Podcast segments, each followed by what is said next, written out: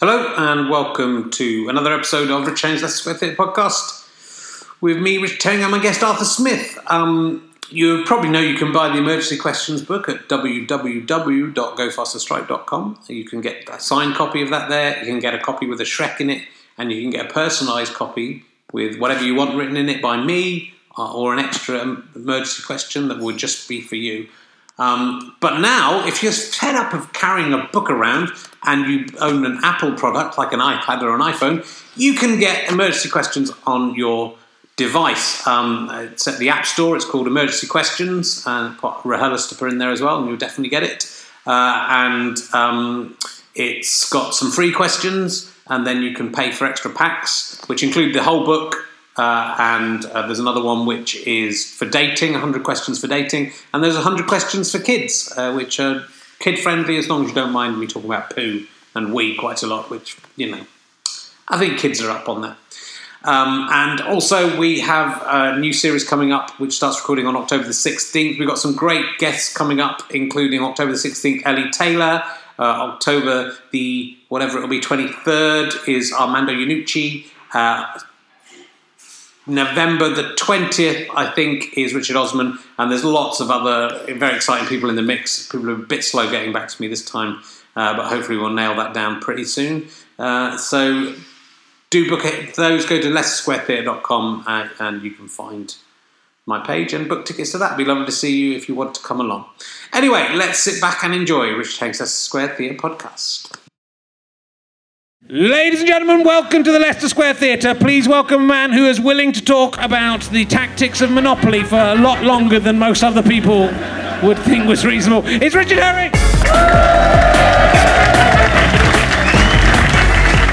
Hello! Hello, London! Good to be back. Um, so well, soon I won't be living in London. That's terrifying, isn't it? It feels like a week ago I was saying that, but it can't have been. Uh, so... Um, Uh, it's lovely to be here at the Leicester Square Theatre. Uh, this is Richard Herring's Leicester Square Theatre podcast. But I was talking to some of the crazy Crocos recently, who you may remember in the nineteen nineties were the figures given away in Kinder Eggs. They were very popular. And though none of them can actually literally speak, I did feel that they w- would call it Rahelistipper if they could. So it's, uh, they're very cool. Uh, so, yeah, it's... Uh, It's all cracking on, uh, getting very close to the the, the imminent death uh, of being old. How old are you, sir? Uh, forty-five. forty-five. I thought I thought you were over fifty. Uh, I thought I thought you'd be I thought you'd be able to give me some advice about. I can give you some advice about. But you know, he looks so young. How old are you? fifty-one. How did you cope with uh, turning fifty? The big five zero, as I, I, no one calls it. You contented yourself at home with your twenty-five-year-old wife. So is that your advice to me to do the same? I'm very happy to give it a crack, if you don't mind. No? OK. She has standards. Well, yeah, maybe. She's not here tonight, so that, that would imply she does have standards. Uh, good. Uh, how old are you, sir? forty-four. So some kind of middle-aged men, but younger... The kind of guys who were watching me on Fist of Fun and looked up to me as a sort of god. And then have grown up with me still. Well, that's nice to know. Uh, are you looking forward to turning fifty? It's six years away, but it goes fast. You can't wait. You're going to have to wait six years, but it's it's, it's going to be very quick, don't worry. So we're going to crack straight on with uh, this week's guest. It's a very... Uh, I mean, last week we had someone called Brian who doesn't drink alcohol, and in a way this week we've got the same, though you might not realise that. Uh, he's probably best known as uh, the milkman from Filthy Rich and Cat Flap. Yeah. Ladies and gentlemen, it's Arthur Smith. Ladies and gentlemen, here he is. Arthur Smith. Love to see you. Welcome. Pull up a chair, pull up a microphone. How are you? I'm extremely handsome. You are. I don't know why everyone's laughed. You've still got it, Arthur, you've still got it. So, um, do you remember being on Filthy Rich and Cat Flap? I do, dimly, yes. Yeah. I was uh, yeah, I was the milkman, and I, did I... I got killed, didn't I? Did you? Oh. I think someone smashed a... Rick Mayall or someone smashed a glass over my head. Bloody hell. And I died. Bloody hell. It was I, good. I, I actually, I got, I got to keep one of the bottles... You know, that you can smash people oh, over yeah, the head yeah. with. Yeah. which aren't real glass, they're not dangerous. And I, I had a, did a joke with a friend. We were, I was in one car, he was in the car behind me. We pretended to have an argument, and I smashed it over his head and was arrested. Immediately. Now, I'm about to turn fifty, uh, and in two, da- in two days' time... Uh, and you were at my thirtieth birthday party. Do you remember this? Of course I don't. No, you came to... Oh, we had... I lived in Balham at the time, and you gate-crashed my thirtieth birthday party. Oh, yeah, I used to love gate-crashing yeah. we, I was in It's Go- much better than if you're invited. It was in Goblins, where, where we both drank occasionally. Oh, yeah, yeah, yeah, where they used to play Monopoly. They did, yeah. And Scrabble. They used to play I'm a lot sorry. of Scrabble down. We'll get on to that later. Things are going badly. We'll have a half an hour conversation about that. Um, you wrote me a poem for my thirtieth birthday as a gift. Did I? Yeah, shall I tell you how it oh, went? Blimey, right. It wasn't a very it. long poem, but this is how it went. I've still got it up on my notice board at home, so I could check this. Rage and balloon, sage and buffoon. Yeah, well... It's all right, isn't it? As my mother would say, well, I've tried my best. it, it, twice, it rhymes twice. Yeah, exactly. And it was sort of, you know, there was not what much rage. Again, rage. Rage and, and b- balloon, that's the party, sage and buffoon. I think you're implying yeah. that well, I'm an angry, are. angry and happy man who's stupid and clever. Well, wise, sages. Wise, yeah. Yeah. You know, the French for midwife is sage femme.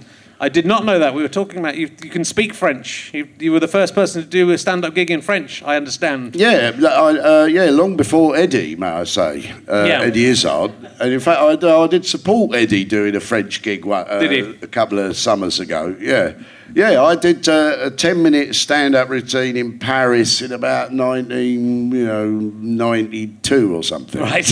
and uh, no, that was an interesting experience to do. I mean, I was thinking when you see comedians who are, you know, come over here, Henning, Venn, and, you know, various people for whom English is not their first language. Yeah. That's pretty tough doing yeah. stand-up in it. Yeah. Well, because it, it's a very... I mean, it's, and I think for you especially, stand-up's so much about language and words, and all your writing is very intricate, I think, and that you're much more of a... a a word than a physical comedian, I think it's fair to say. Though you're... Yeah, yeah, although, uh, you know, sometimes I use a small number of words. You do. Uh, here's a fact. Uh, did you know one out of three Americans weighs as much as the other two? You know, I do a gag as well. It is. But I've, you know, when you, when I, I've only, I can't speak any languages well enough to do gigs, but when I've gone well, to you foreign... do, your English is not bad. It's okay. But when I go to... Sometimes you go to foreign countries and do a gig in English and to, yeah. to the locals, and then you realise how yeah. mu- how much you're... Where have you played abroad? I've played places like Serbia, I've done Belgium... How did you go down in Serbia? Uh, not very well, because I realised it was the first. It was the first time I'd, I'd done a gig abroad, and I'd just started coming back to stand up anyway. And you just realise how much is the vernacular and the idiom yeah. you're using, and that, that people need to understand. And also so just the, the order of words yeah. that you use. Some, you know, one way it's funny, and another way Absolutely, more yeah. or less the same, but it isn't somehow. Yeah. Yeah, it's it's very interesting, but yeah, it's uh, it's uh, well, hats off to anyone who can do, as you say, the, the the foreign people coming over here and making a living in their second language and managing. Yeah, to, I remember um, int- introducing the first ever Swedish comedian at the Comedy Store, and uh, he got one small laugh when he said, "Hello, I'm a comedian from Sweden," and that and that was it. So I like to show off that this year is my uh, thirtieth anniversary of my first Edinburgh, but then this year is also your fortieth anniversary of your first Edinburgh. Yes. So you've won that competition. Yes. Are you going to make it, and you're going up to the Fringe this year? Yeah, I am. I'm uh, doing uh, the last sort of version, a slightly reworked version of my Arthur Smith Sings Leonard Cohen show, which does sound like the grimmest evening of entertainment imaginable. Uh, but I can promise you it's rather good, which is partly Leonard Cohen's songs. There's quite a lot of, you know, reflection on humour and enthusiasm and dementia and diminishment and darkness and death. Uh, but it's not all comedy. You know, I do sing a few Leonard Cohen songs because I think I think he should have won the Nobel Prize probably rather than Bob Dylan in yeah. a way. Who agrees? Yeah. yeah, I mean, he's a proper poet, Leonard yeah, yeah. Cohen. Yeah. And, and I, you know, a poet. I love poetry. And it's funny, I think... Poetry kind of can fit in with stand-up a bit, I've discovered. You know, sometimes if I'm doing like a long set, I'll just do a couple of poems, which aren't meant to be funny necessarily, or I've got some funny ones too. And people kind of enjoy them, I've discovered. Yeah, good. Yeah. You got one, got one up your sleeve? If you like. Uh, All right, this is a poem of optimism by uh, a woman who she's a bit sick of it by now, so she doesn't like her name said, but this is a poem called Sometimes. Sometimes things don't go after all from bad to worse. Some years muscatel faces down frost. Green thrives, the crops don't fail. Sometimes a man aims high and all goes well. A people will sometimes step back from war, elect an honest man, decide they care enough they cannot leave some stranger poor. Some men become what they were born for. Sometimes our best efforts do not go amiss. Sometimes we do as we meant to. The sun will sometimes melt a field of sorrow that seemed hard frozen. May it happen for you. Hey. Sage and buffoon. It's all sage and buffoon tonight. Well, um, I'll do another one at the end. Okay, that's that's what. I'll do a bit of Shakespeare too, if you like. Okay. I've done a. I did a, a version of Hamlet myself. Up you in did. Edinburgh. I was. I featured a little bit in oh, that one. That's right. You did. That's right. Yes. Perhaps you'd like to explain to the audience how it was that you featured I was, in this. Uh, I was dating an actress called Sally Phillips shortly before that you did that Hamlet, who, who co-starred as Ophelia in Hamlet, but then we yeah, broke up with each other shortly before that Hamlet, and therefore I became the... Yeah, because I had said to Sally, she was being my Ophelia, I said, well, look, just come on and shout and be completely bonkers about whatever's pissing you off at the moment, which, as it turned out, was having been dumped by Richard. Or, as he was known in the thing, I at least got them to change the name to Dick Kipper. And no one saw through that. No one saw through. It was, well, I was yeah, very... I felt a bit guilty about that, because, I, I mean, it wasn't, you know, I, I had to say, you know, that's what she wanted to do. And, I, uh, to be honest, I loved it. I really, really, I mean, I didn't love... so much that, that I became the centre of that particular thing. But I, the show was really lovely. And I'm such a big fan of yours that I've sort of felt this weird honour about being included in your show, even though it was... I think in the end she sort of came round to maybe understanding that... There was, was some small degree of redemption. There was a little bit. To be honest, it was more... It was worse in real life than it was watching the... Uh, watching the Moving the on. Version of it. But, um... Come on, tell us about some of your other old girlfriends, Richard. There are... I know we, one or two myself. There are, there are, there are a couple. Uh... But you've done. Well, you've been because you've been a feature of my Edinburgh's all the way through, really. And I, I remember the first time I went up in nineteen eighty-seven, uh, I saw, I came, I saw you do a show. I think with, I, it gets a bit conflated in my mind, but I saw some some stand-up shows. But I think there was one where you were doing a triple night at night with maybe Arnold Brown and maybe Jerry Sadovitz or maybe uh, yeah. Norman Lovett. It was one of those yeah, yeah. triple bill. It was a late night uh, at the Gilded Balloon. It was indeed. And so, like, we we were sort of blown away by this because we were doing kind of university review at the time. We thought, this is incredible what people are doing here in Edinburgh.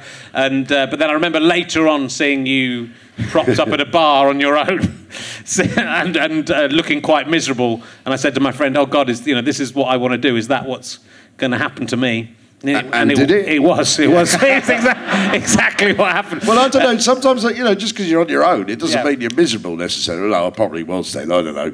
But, you know, I, I find it a kind of pleasure. I remember doing a gig where I had no reason to stick around at the end, you know, and I, did, I got a round of applause and I just walked straight out the back and I could still hear the applause fading as I began my walk alone along the river. Yeah. And, you know, the contrast between standing in the middle and waving at everyone and being Mister, you know, a bit, and that, and then just strolling along by yourself, I find stimulating. I think it is, once you get used to it. And I guess from my point of view as a as a new and not even a comedian at that stage, someone who wanted an aspirant comedian, I think you imagine, oh, it will all be like, you'll come off stage and you'll be surrounded by people and garlanded and being witty, and of course in reality you sort of want to be yeah. you want to leave it behind and you want to sit yeah down and, and then there's your... those long open mic nights where there's just three people in the audience and one of them's dead.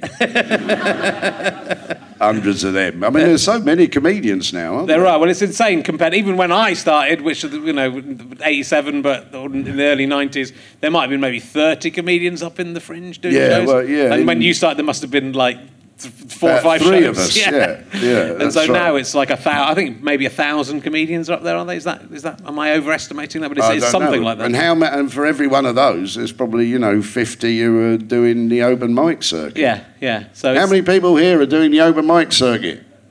No, these, see, they're they, all off at the gigs. They're all working hard pre-Edinburgh. Uh, but also, there was an Edinburgh show where, um, and I can't remember the name of this Edinburgh show, but it complete. Out of many of your shows that I've seen, it blew me away the most was the one you did in the Botanical Garden. Oh yeah, yeah, was, yeah. That was fun. That was an outdoor show. Yeah. Which I, I mean, I used to do them. I think they do them a bit more now, but no one really did them then. No. And I. Yeah, and it was in the Inverleith putting green, and I had like various people stationed on the way round, someone standing in a pond, and then you can do shows, uh, gags on a huge scale yeah, or something yeah. like that. So I had Andy Smart about two hundred yards away from this woman. They ran at each other, you know, and so it's a huge scale. Yeah. I did another one uh, a few years later where I ended it at the foot of uh, Salisbury Crags, you know, which is just by Arthur's Seat, and... And I had six ballet dancers set way up on the sort of on the top, and you know, cued by text. And I, I mean, the scale of the gag, I yeah. was really proud of it. Well, that was all, that's what I remember. If I remember, we'd I, I, I'd gone. It was right at the end of the Fringe. It was just. I mean, it's the, it's the, it's what the Fringe should be about, because it was a one-off show that Botanical Gardens. Almost I think I did or maybe two, two or something. Yeah. yeah. But it's like so you'd worked throughout the Fringe with all the actors, I presume, and you'd kind of worked out what you were going to do. Yeah. And I'd gone in very. I'd had. I'd had some. Some love affair had gone badly again. Uh, some and which one was this then, Richard? this was this was another actress. When I stopped dating actresses, things improved quite a lot. Uh, have you but, ever snogged a woman who won an Oscar? Um, no, I don't think I have. No, I'm I'm, I'm presuming you have, Arthur.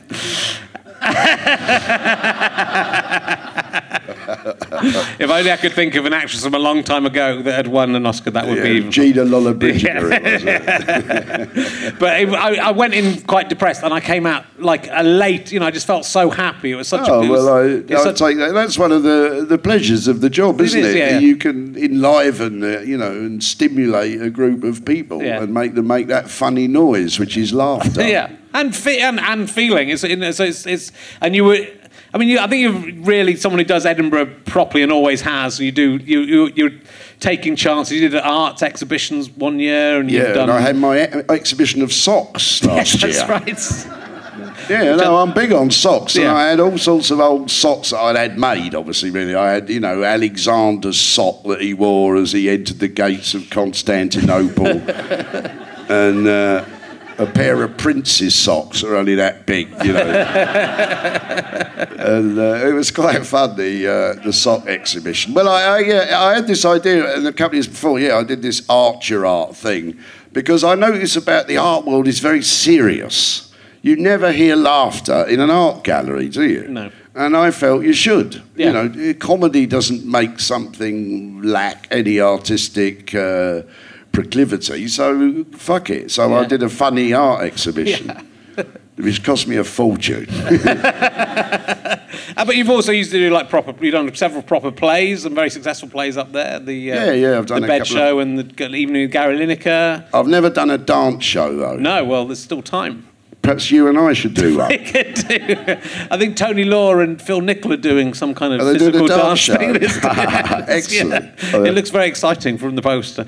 I think I don't. It's think... good. I like the way you know people experiment with the form. Yeah. I mean, there's like wrestling matches now, aren't there? There's, uh, I suppose yeah. wrestling always has been funny in a way. It's like pantomime, isn't it? Yeah. With the sort of baddies and the. Yeah, that was a sharp thing for them to realise. And you were offered the Perrier, Lifetime Perrier Award in yeah. about two thousand five, which you turned down. Yeah.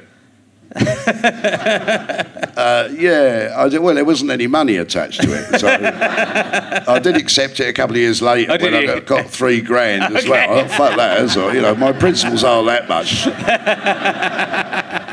No, but I fucking hate award ceremonies. Yeah. They're boring. It's, um, it's sort of weird for Edinburgh as well, isn't it? Because it's, you know, again, yeah. the more stuff there is there, the more ridiculous it becomes. Because how do you, how, and even if you were to compare all your shows, if we said, let's watch the best Arthur Smith show, you'd have your personal opinion, but It's how do you compare a sock, some socks to some yeah. people up in the mountain doing ballet? You know, how do, which is the best of those if, two? You know, if you were offered a, an, a, a, an O B E, yeah. would you accept it, Richard? I, I don't think I would. I've got friends who have done so. It's really? hard to Who know. Were they? Well, Armando Iannucci. Oh, that's right. He did, on. didn't he? I was slightly surprised by that. Yeah.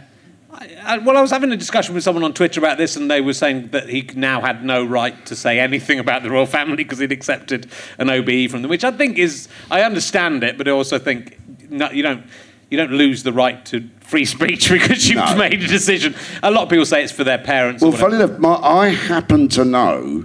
Uh, the person who's the chair of the honours committee. Oh, dear. Yeah, no, really. And he tells me that what he does is like, say, with Andy Murray, because he won one, didn't he? Yeah. Uh, he initially turned it down, but what he does, he rings up, you know, he rang up Andy Murray, Murray's mother and his wife. Yeah. And then Andy Murray rang back and said, all right, I'll accept it.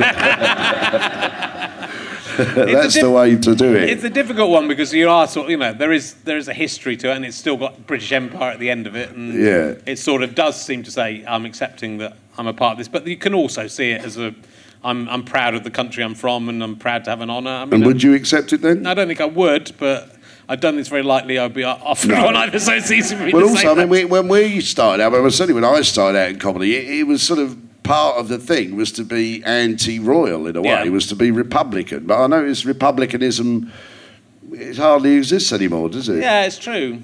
It's not not in the same way. But I Who's a Republican here? Yeah. See, no one. But I mean, I remember on days like, you know, when uh, Prince Charles got married, I went to France for the day right. just to fucking escape it all. That, it turned out well for him, though, didn't it? That was a happy... Do you think... That wasn't as bad as Sally Phillips, let's face it. That's, uh... Did you go out with Lady Di as well? Well, you know what? I once... Uh, I, oh, uh, no. I, uh... I once managed to flirt with Lady Diana from a... Uh, from a actually, be... I went to Wimbledon with Sally Phillips when I was going out with Sally Phillips. Her dad was a tennis player. And you who... got off. and, uh, and I was looking... We were sitting quite near the royal box, uh, or to give her official title, the Princess of Wales. That joke, that joke went down a lot better before she died, I have to say. And um,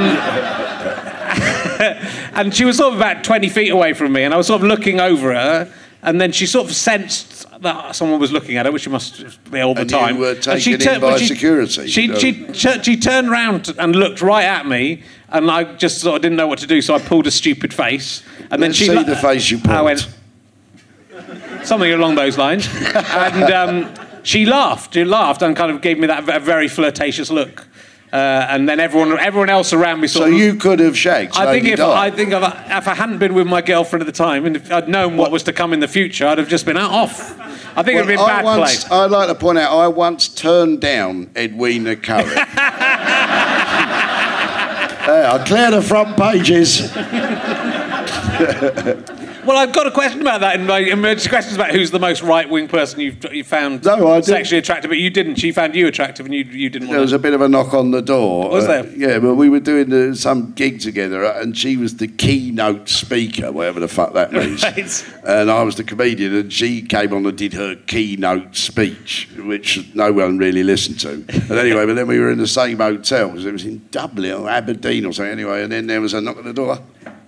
Arthur, hello. Do you want to come into my room for a cup of tea? Mm. Well, I don't know. Maybe she just wanted a cup of Good tea. But uh, but I had a thing. I, I vowed uh, when Thatcher got in that I was never going to have sex with a Conservative voter. Right. and uh, my my resolve was tested only once, to my knowledge. And I, I'm pleased to say I went home and pleasured myself in a socialist way.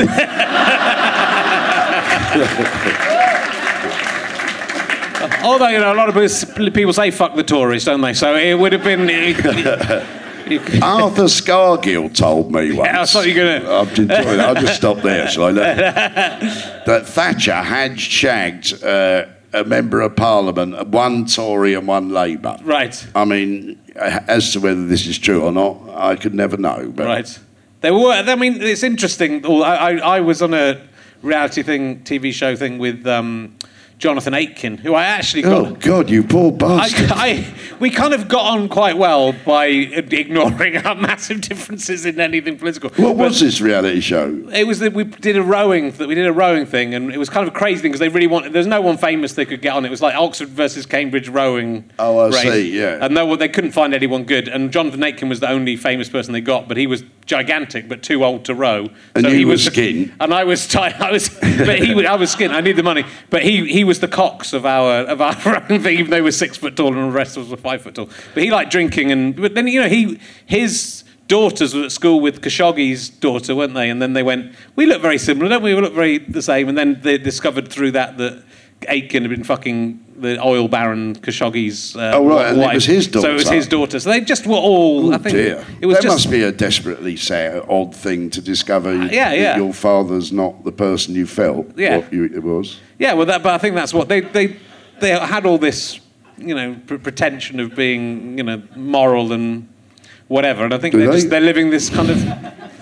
This lifestyle of debauchery. He was, I sort of quite liked him, but I never. We don't. We, we don't stay in touch. We enjoyed. We, is he here? Are you in, Jonathan? Um, How long did he did time inside? Didn't he? Yeah, yeah. This this was after he'd been in prison. Have you so. ever been in prison? I no. I don't think I've even. Have you ever been arrested? No. What a wanker! I don't think so. No, no. You've never been arrested. What about when you watched porn in Wookiee Hole Plain? What if I what? What I did? What? I went to Wookiee Hole Plain. I went to Wells.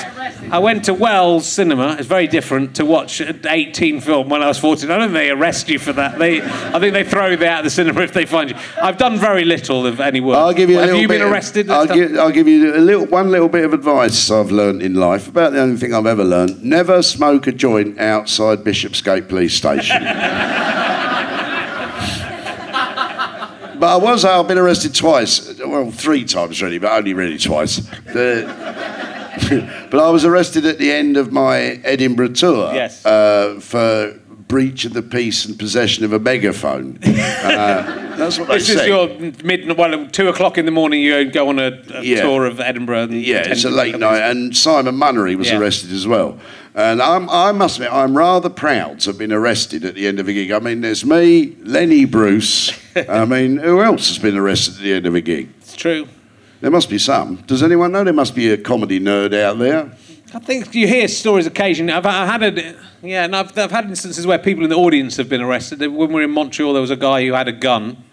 Oh, then, wow, that's uh, then, a big heckle. and, then, uh, and then he took it out outside of the gig, but what, we, I was taking the piss out of him in the gig, not knowing he had a gun. Bloody hell. Well, I, I, did a, I was comparing once at Jonglers in the eighties, I think this was, and there was an act on, and his name had, it was in the listings, and although he was only really doing a tryout, he was doing ten minutes or something, and when he came off stage, he'd done all right. He was arrested, and it turned out he was a wanted man, and the police had seen his name in the listings.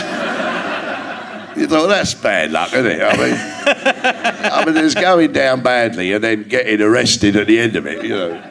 But your worst heckle, you had something poured over you that was a, the probably oh, your worst Oh, yeah, heckle. Someone poured a pint of urine over me uh, while I, in my new suit. In fact, I think Tara, who's here, was there on that occasion, or at least it was the suit you gave me anyway. Uh, yes, I got covered in piss, uh, and he, but he was enjoying my set. I mean, God knows what he'd have done if he'd hated it. And I, I, I remember doing a gig once where the heckle was, uh, it wasn't to me, it was a bloke who was on before me, he was quite old, he wasn't doing very well, and suddenly a woman's voice rang out, "Excuse me, I think you really need to think about the way your life is going." You know, not just your act is shit, so it's the whole point of your existence. Well, what's the worst heckle you've ever had? Oh, well, I, I, they're never very good, are they? When we did Lee and Herring, I used to, we, I used to pick on a, someone who looked like the youngest boy in the front row, so I was a thirteen-year-old, and I'd kind of go at them saying, yeah, I, I earn my money and you get it from your mum, and then we'd say, heckle me back, heckle me back. Uh, and one kid said, the sleeves of your jacket are slightly frayed. and, uh, oh, yeah, and they were. And they were. Uh, so, A, that very perceptive sight of a thirteen-year-old. But which, but also that's kind of amazing. And I hadn't realised. I looked, and I, it was an amazing takedown, isn't it? Yeah, it I sort agree. of says more yeah. than because it's like, yeah, you know, whatever you think. I remember is... nearly right at the beginning of my career, I was remembering remembering this with Paul Merton just two yeah. days ago because he was sixty two days ago. Anyway, and uh, when we were sharing a bill in Swansea, and a woman shouted out, "Why don't you go back to London and leave us all alone?" And she really meant it, you know. Hey, no, calm she down. was Welsh, all right? Calm down. Yes, my accent, I'm not very good at accents, and I can do I'll Dylan do Thomas. Why God. don't you go back to London oh, yeah, and leave us all alone? Can you do no, any impressions, Richard? Can I do impressions? I'm not very, I'm not very versed. Because there must be one you could do. I could do Charlie Borman. I could do Dylan Thomas okay. segueing into Frankie Howard. Okay. Do not go gentle into that good night. No, Missus Don't. God, I've done that joke for twenty-five years. Uh, well, let's talk about the... I, I love talking about the early days of stand-up, which you obviously were right there as alternative comedy began. I mean, you sort of were there when it started. You almost started it.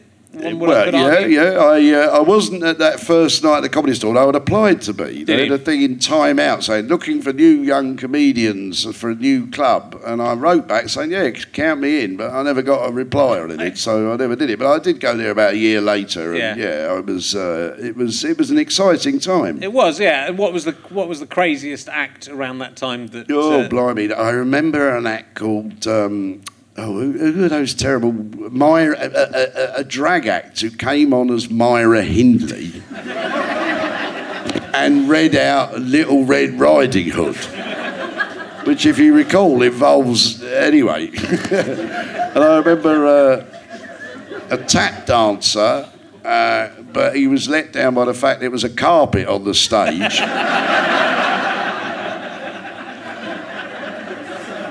There was... Uh, Sylvie Bottle Knocker, who used to be able to open a bottle of beer with her tits. I, I can't remember. I'm sorry to have placed that image in your mind. Just trying to work out how. Yeah, I, I, I can't really I remember quite how it worked. It was some dodgy night club in Islington, I remember. There was, I mean, even because I was, I was coming, came to it in the late, late eighties and early nineties, and there were still a few vestiges of those sort of things going on, but not not as many. Yeah, as well, the... I mean, there's still some wacky acts out there. there. Are, there's yeah. no doubt, because there's so many of them. You know, yeah. there's all sorts of ridiculous ones you see. I think it's come back round. There are clubs where you can go and do those real avant-garde stuff. I think yeah, there was well, a time I... in the nineties when it became very male stand-up. Yeah, just blokes with their hands in their pockets talking about wanking. Yeah, yeah. Some of us have kept that going for a long time.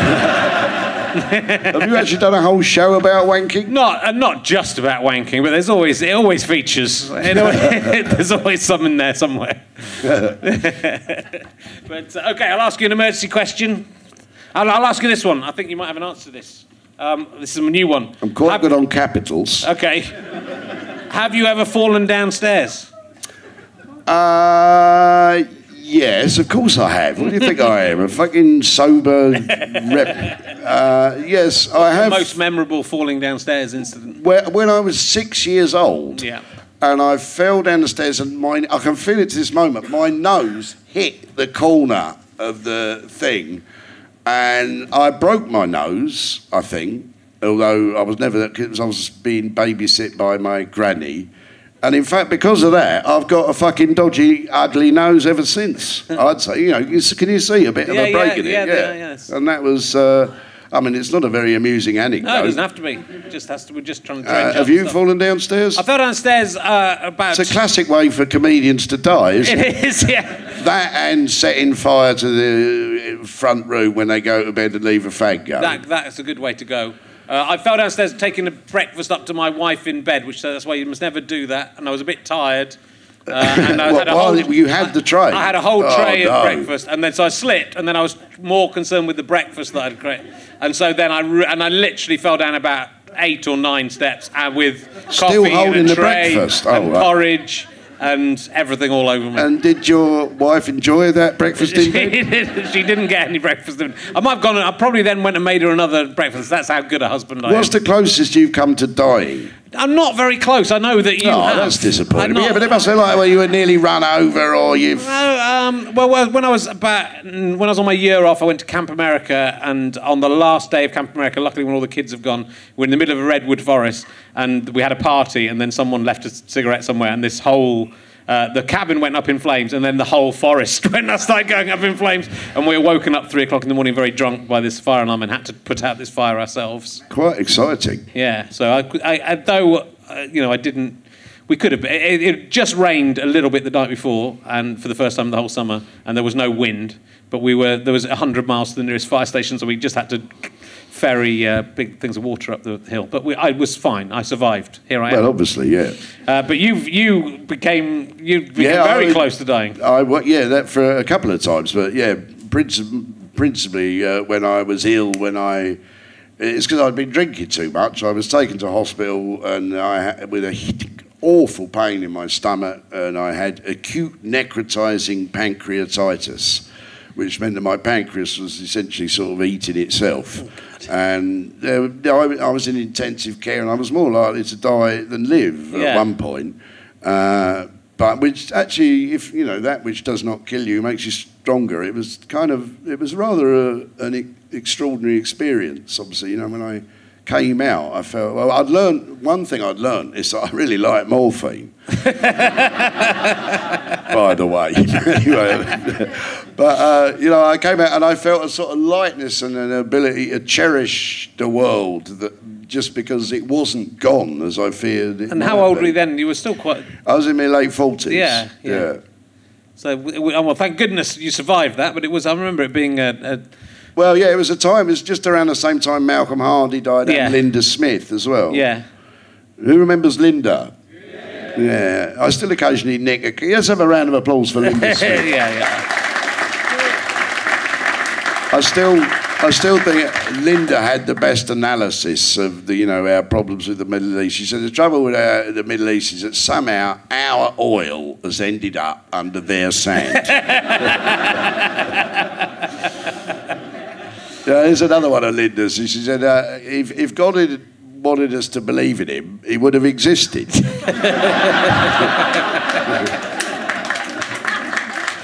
It's all right to nick jokes when someone's dead, right? That's uh, that's well, okay. That's what I thought. Linda, I think you, you mind keep them alive. Yeah, yeah. Appropriate, of course. And I, I've uh, referenced it. You certainly have. Um, uh, and uh, you were in that Red Dwarf episode that my fans, oh, yeah. will, my fans will want to hear about. Yes. So, uh, uh, have you got a few dwarfies in tonight? Yeah, I thought oh, right. they might be interested. yeah, yeah, yeah. And one, I do you know I auditioned for the part that uh, Robert was it? Yeah, Robert Llewellyn played. I did the the the role Crichton. Yeah, Crichton. That's yeah. right. Yeah, God, I'm glad I didn't get the part. Poor bastard. Old Robert had to spend two hours in makeup before everyone else got there yeah, every yeah. day. Although no one knows recognises him, I kind of think that's. You know, probably a blessing, isn't it? You can you do in something very successful, yeah, and then probably. You can still walk down the street. No yeah, yeah. Are. I mean, Craig went a bit mad, didn't he, for a while? And do, it was the backwards episode. It was a very good episode of Red Dwarf. Oh, it was I think brilliant. It was, I, I mean, it was the, the thing. Best one. It was a wonderful uh, original concept, yeah. and uh, yeah, and I, I landed in a planet where everything went backwards. So.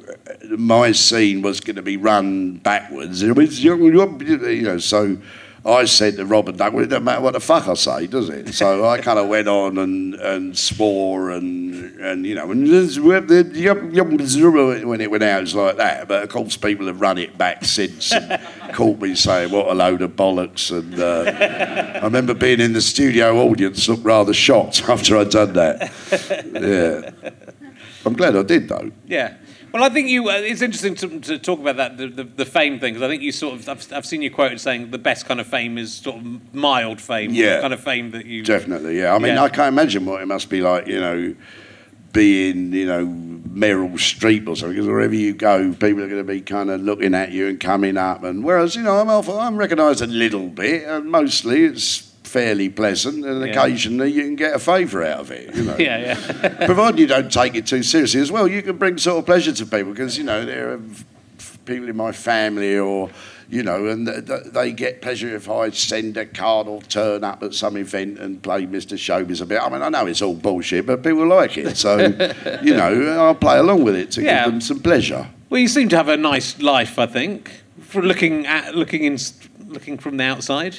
Yeah, yeah, I, I uh, of course, uh, you know, uh, despair and disillusion are essential moments in the progress of the intellectual soul. Yeah. and uh, and I, I mean, I still think, sort of, you know, uh, man is a, a fallen god who remembers heaven, as uh, Anthea Turner remarks. You know, it's not to say I don't suffer some angoisse, yeah. as as any any right-thinking person does. I mean, what a bizarre thing to be a human being. It is weird. I was like that moment, there's that kind of nanosecond when you wake up in the morning and you don't really know what the fuck you are. You know, and then you go, oh, yeah, I'm a human. Oh, yeah, I'm that bloke. Oh, yeah, oh, and I've got to go and fucking do Richard's show. You sort of, like, download. But there is a, a moment when you're just a kind of living thing with no no knowledge of yourself, which yeah. is essentially what we are. Yeah, it's it is. I mean, it, we, if you think about it too much, it's it is a it's a, it's a very strange thing that we have. It doesn't feel like it's possible. The, the, the world and the human race have everything that's. Maybe it isn't. Maybe we're all part of your dream. I hope so. It's good. It's been a good dream. If it's, I hope we, I hope we, I hope we don't wake up too soon. Um, and you're, you're self-styled Mayor of Balham. Oh, yes. I am the Mayor of Balham, uh, self-proclaimed. Nightmare, I don't do days. I have lived in Balham for a long time, and I well remember the occasion when I proclaimed myself Mayor at my grand ceremony in Sainsbury's car park. And I sang the song that I wrote especially for the occasion, which went... I am the Mayor of Balham, oh yes I fucking am. I am the Mayor of Balham, I fucking fucking am. Everybody? I am the Mayor of Balham, oh yes I fucking am. I am the Mayor of Balham, I fucking fucking am. That's all we got time for on Start the Week.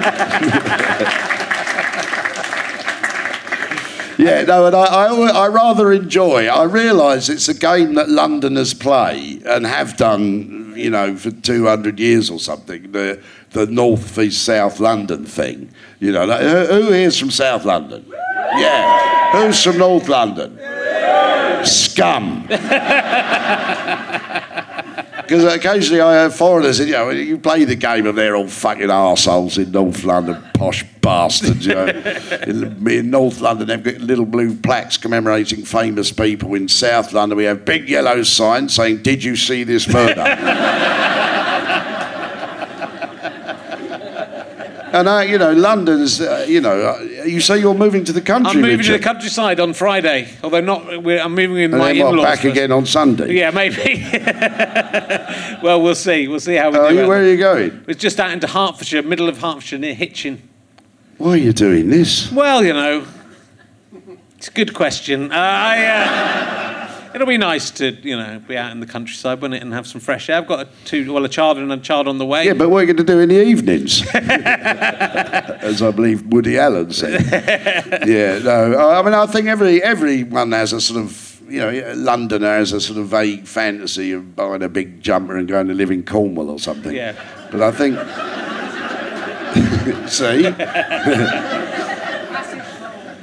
Yeah, I mean, we all have that little fantasy, but I think most Londoners will be bored shitless after two days. Well, we'll see. I think it's near enough to London that I can come into London quite a lot, but we'll see if that happens. Yeah. And we'll see if we, you know... We Maybe might you'll get right into the local thing, join the local village panto. Yeah, I might, I might do. Yeah, enter your... roses into the flower competition. I might do. Yeah. Get into wife swapping and yeah. getting drunk and you know. That's right. Don't you have to plant that, ma- that special plant outside your house? Oh, is that. that what you do for that? Well, yeah, pampas grass. Supposedly, any house with pampas grass right. inside their swingers. Okay, I'll look out for those. It certainly wasn't true when I knocked on that door. Uh, I know, the mysterious life of the village. Also, you see, if you live in something like that, everyone gets to know you. Yeah. You know, I wouldn't want to be known by everyone. Would you? You know, like... Uh, well, no. like sort of, but then that's, I mean, that London's the opposite, isn't it? And so I've lived in this house I live in at the moment for fourteen years, and it took me about eight years before I even really spoke to anyone in the street. Yeah. Well, and I'm not really friends with anyone in the street. So yeah. It's kind of the opposite of that, isn't it? So you will get to have to talk to people. Yeah, I mean, it's one of the most shocking things you ever see if someone starts talking to you on the tube. For fuck's sake, what's going on here? That's outrageous. What do you think I am, fucking Italian? Well, when I lived in Balham, we would occasionally meet on the tube, because obviously we were going in, and you'd go, we don't have to talk to each other, do we? said, no, it's...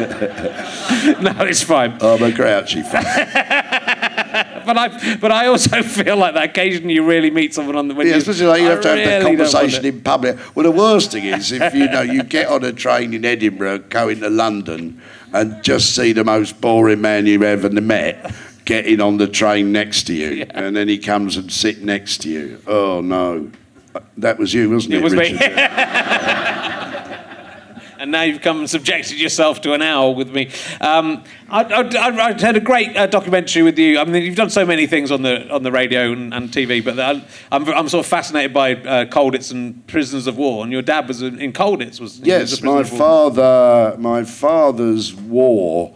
Um, he, he was called up and he went. He was captured at El Alamein in nineteen forty-two, where and then he was transported uh, to Italy. He was, he was paraded through the streets of Palermo. Then he was down a copper mine, like slave labour, in Saxony. And then he ended the war though in Colditz Castle. Right. Uh, and uh, I do a bit of a joke because I did take him back there when he was yeah. seventy. And at this point, it had turned half of it into a hotel, and we booked it, and he rang down to room service and asked for a shovel. Which he didn't really, obviously. But, but he did once. We were having a conversation about it, and he's, you know, they were starving, especially when he was in Italy. He was absolutely starving, and he, he said, we used to eat anything. We, you know, we'd eat a dead dog. And I said, oh, well, you know, what, what does dog taste like? And he genuinely said, mm, you know, it's a bit like rat. But yeah, he was uh, prisoner of war for three years and was finally liberated from Colditz uh, in nineteen forty-five. I, and I, yeah, I took him back there, and I've been back there once since. It's this rather extraordinary medieval castle. Yeah. And you know, I mean, he was telling me about the day that they were liberated, and uh, you know, the Americans were coming in, and but they weren't sure what this if this castle was, you know. But anyway, they managed to get a flag up. And this this exhausted American G I gets to the gates of the castle. The the German, no, you know, puts his thing down, surrenders. He opens the door, and then there's a thousand dr- shouting men come at him, and he fucking hell.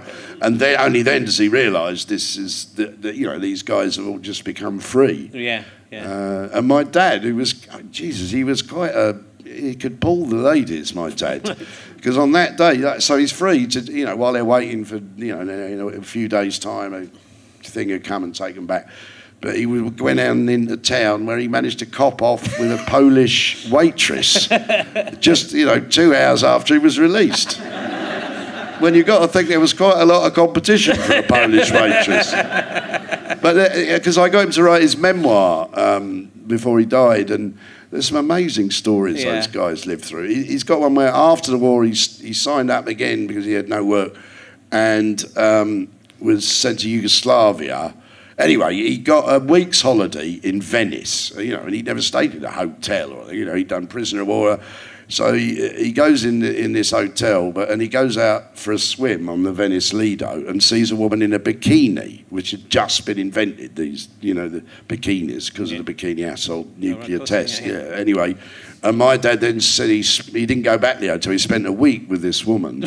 She didn't speak English. He didn't speak Italian, but. You know, I'm guessing there was quite a lot of shagging went on. And she took him to various... And she'd be, she was an orphan. She'd been orphaned. Uh, her parents had been killed in the bombing of Milan. Anyway, at the end of the week, my dad... It had obviously been a fantastic week. He offered her some money. And she said, oh, you think I'm a prostitute, do you? And got pissed off oh, at him, so it all ended badly. Oh. Went back to Yugoslavia. And then months later, he discovered she had made, which would have been a really perilous journey... the journey to his army camp in uh, Yugoslavia, as it was then, yeah. and tried to get in touch to make contact with him, but had been turned away at the, you know, the gates of the of the army uh, oh, camp, no. and he never saw her again. But you think, you know, what an extraordinary little romance, and yeah. whatever happened to her. And if she'd got through, you wouldn't be here. Presumably. No, or maybe I'd be Italian, doing my funny Italian. Oh dear, this is embarrassing. It's from a different time. Uh... the old defence. Nel mezzo del gamin di nostra vita mi ritrovai per una selva oscura che la deriva vera smarrita. That's nice. That's the opening lines of The Inferno by oh, yes. Dante, which I, I learned to impress an Italian au pair girl. And did it work? She shagged my friend. Because I think, looking back on it, it's the most famous bit of literature in... It takes a bit like To Be or Not To Be. And, yeah. and I think I, to her I sounded like, you know, to be or not to be is the question. Whether is nobler in the mind, you know.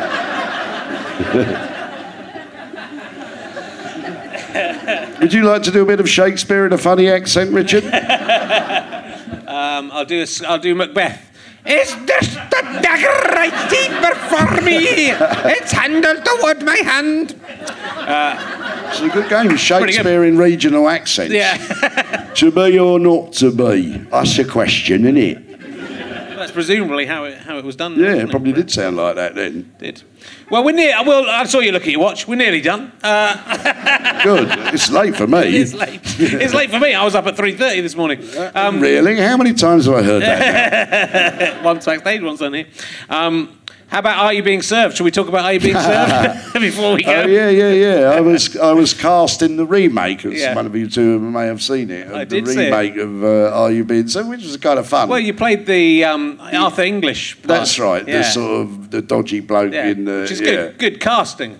Yeah, yeah. Well, I, we're both called Arthur, yeah. and uh, we're, we're comedians. Yeah, I mean, frankly, I'm quite glad it didn't get a series. I don't know if I'd want it to be stuck. You know, I've never really liked the idea of being in some endless. Yeah. Program that you always have to, you know. I'd rather do what me I, what I want to do myself. Yeah, yeah, yeah. It was a it was a slightly weird one. I mean, that was an odd little season that they did of. of yeah, I mean, it was an interesting idea. I yeah. thought. I mean, I thought there was one I thought was really good. Was it Porridge or something? The porridge got porridge got picked up for a series, and I yeah. thought it was they're good though. I thought it was really good. Clemens yeah. and uh, Lafreni are very are very sharp writers, I think. Still, there's only a couple.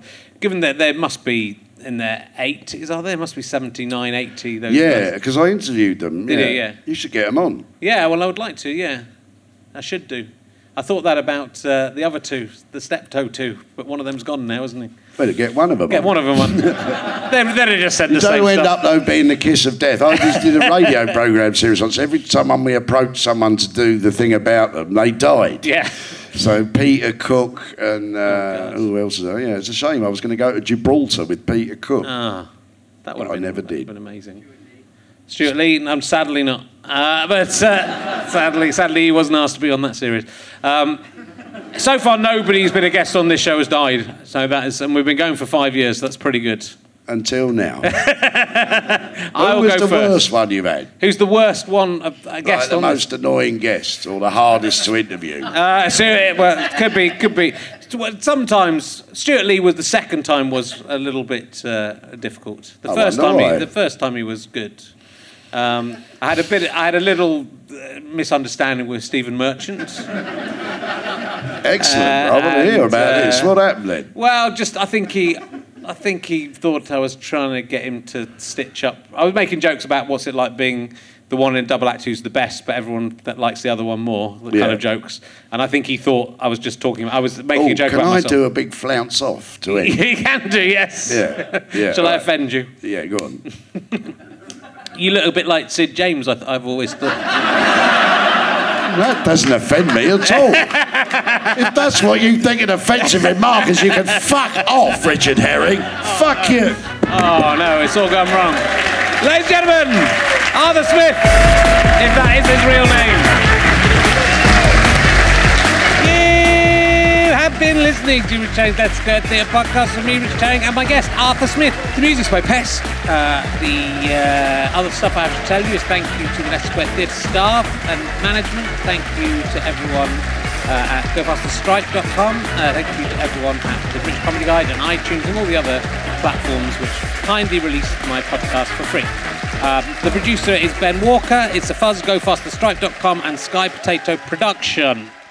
Thanks for listening. Head to go faster stripe dot com. You can find out about stuff that you can buy to help the podcast and to help me stay alive. Uh, and also go to rich herring dot com slash gigs to find out if I'm doing my new show anywhere near you soon. Thanks for listening. Go away. Goodbye.